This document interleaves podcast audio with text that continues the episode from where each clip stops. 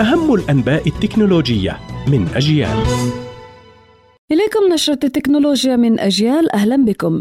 شركة أبل تؤكد أن هواتف آيفون 15 الجديدة يمكنها الاتصال سلكيا بشبكة الإنترنت بفضل منفذ USB-C الجديد ويتيح الاتصال السلكي بالإنترنت سرعة أكبر في التحميل والرفع مقارنة بالإنترنت اللاسلكي المتاح عبر الشبكات الواي فاي. شركة أمازون تطلق نماذج جديدة للنظارات الذكية والتي تأتي بتصاميم أكثر جاذبية إضافة لتعديلات تقنية تجعلها أكثر عملية مثل احتوائها على ميكروفون مدمج ومكبرات صوت موجهة نحو الأذنين لإجراء المكالمات الصوتية.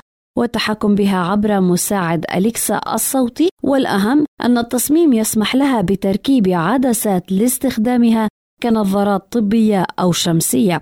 يضاف إلى بطاريتها التي تكفي لست ساعات من الاستخدام المتواصل.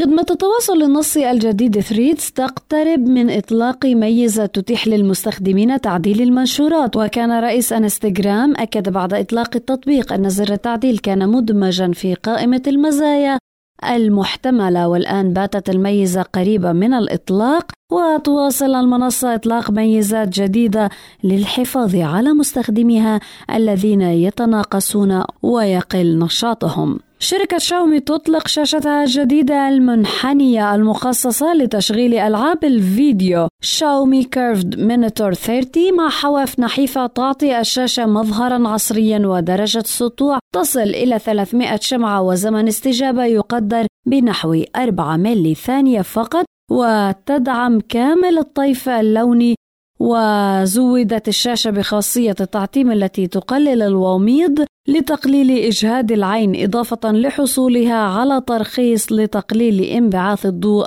الأزرق. هذا ما كان لدينا في نشرة أخبار التكنولوجيا من أجيال. قرأت عليكم ميسم البرغوثي. إلى اللقاء.